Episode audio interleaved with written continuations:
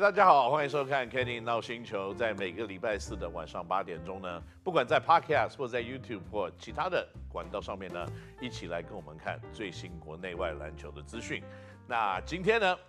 礼拜四的晚上也是我们上班的最后一天，在这边呢，跟大家一起先拜个早年，大家新年快乐，兔年发大财，祝各位呢，在今年一切顺心，一切如意。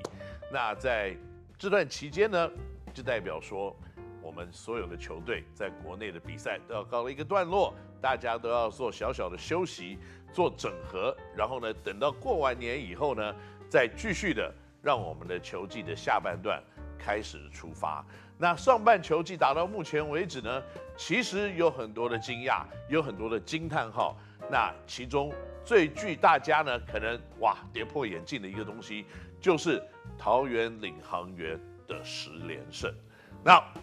因为十连胜战绩排名第一名，所以我必须要把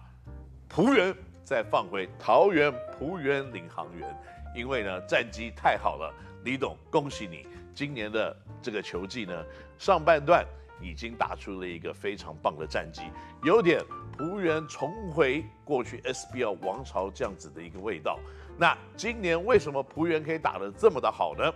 其实璞园自己本身的体质以及全队的阵容，就是有它一定的水准的存在。因为这么多年以来呢，一直这个贡献于国内的篮坛，其中包括了在许晋泽教练带领的时候拿过总冠军，在麦班拿教练带领这样拿过总冠军。可是转到了霹雳以后，在第一、第二年呢，比较小小的挣扎一点，因为毕竟呢，可能很多的指标性球员在这段期间陆陆续续离开了浦原。但是有几件事情他们一直不缺乏的，就是有非常完整的团队的阵容，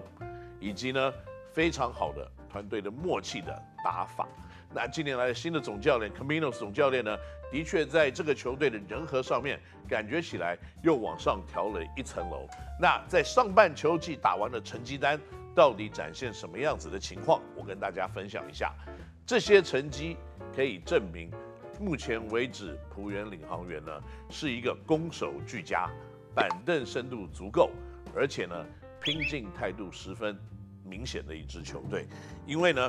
在攻击的层次来看呢，他们目前为止拥有全联盟最高的三分球的命中率，在禁区的攻击呢也可以排到前三名的一个位置。所以代表说，他们不管是两分球的切入攻击，以及三分球投射的一个比例。都是保持非常好的一个水准，更重要一点呢，攻击的命中率非常的高，这是在得分上面呢可以得到一定优势很大的一个原因。第二呢，他们篮板的巩固，在防守之后呢，可以保持一定的水准存在。一场比赛五十三点八六个篮板呢，是全联盟排名第二名的成绩。那也是因为这样子呢，不会给太多对方二波攻击的机会，自己本身的特别是小后卫。往里面争抢进攻篮板的能力也极强，所以在这个方面呢，他们也是占了一些进攻上面的优势。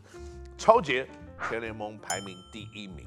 那另外呢，在助攻的次数上面也是全联盟排名第一名的。他还有什么东西是排名板第一名呢？就是他的板凳得分，四十点七六分一场比赛呢，这代表说他不止先发球员的攻势有他的水准的存在。那在板凳的球员的轮替上来，在得分的贡献，在上场时间的运用，他们的板凳深度是十分足够的。所以整体来看呢，在上半球季打出这么亮的一个成绩，并不是一件偶然的事，因为所有的细项的数据都支撑了目前为止打出好成绩的一个结果。那至于呢，他们可以继续维持这样子的作战方式吗？呃，看起来是非常的有机会的。那虽然。在上半球季打完，下半球季还没有开始，但是我相信呢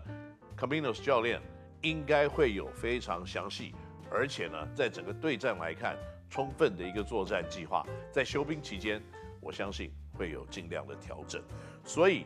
如果来比较起来，现在联盟的龙头领航员队以及国王队，他们互相竞争的优缺点有什么呢？是不是有新的一个雨量情节？是不是有新的一个龙争虎斗的样貌？速度互相登顶，互相交换，排名第一名。我认为多多少少会开始有更多的竞争的样貌在这两支球队中间出现。但是呢，很多人都在谈了啊，国王队在今年呢，其实战绩打得非常的好。那可是大家都认为，国王队在主军上面可能会有一些小小的一些问题。大家认为他的板凳的厚度是不够的，板凳厚度真的不够吗？让我稍微看一下，因为呢，在今年来看呢，国王队的板凳在得分来看，二十八点六九分，二十八点六九分呢，这是排名第四名的一个成绩。嗯，在得分方面的确，他的动力是稍微减少了一点。在板凳球员可以上来，可以替补，而且可以有贡献度的本土球员来看呢，当然 Quincy Davis 不换多让，一定是可能本土第六人的第一位。那另外呢，可能还有一些三分射手上来可以有一定的成绩单，但是呢，本来在板凳深度就比较单薄的国王，去年在非球季的时候呢，用二换一的情况，把他可能非常好的一个射手，还有比较好的外这个板凳的替补，轮流的交易给了富富邦勇士队，换来了林书伟。当然，在控球后卫的位置，他是明显的有 upgrade，但是可能在板凳的深度就因此受到小小的影响。那另外呢，还有一些球员陆续的受伤，导致呢国王队可能在板凳的替补的战力是有一些影响的结果。如果你真的要我讲国王跟领航员目前为止整体的战力的话，我觉得领航员可能在板凳的深度上面的确是比国王占的优势有一些的。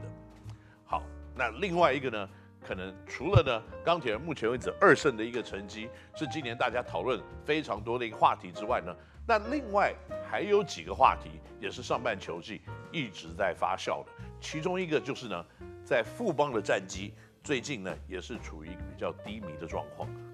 那富邦的战绩为什么会低迷？OK，这个要讲到许教练的带兵的模式啊，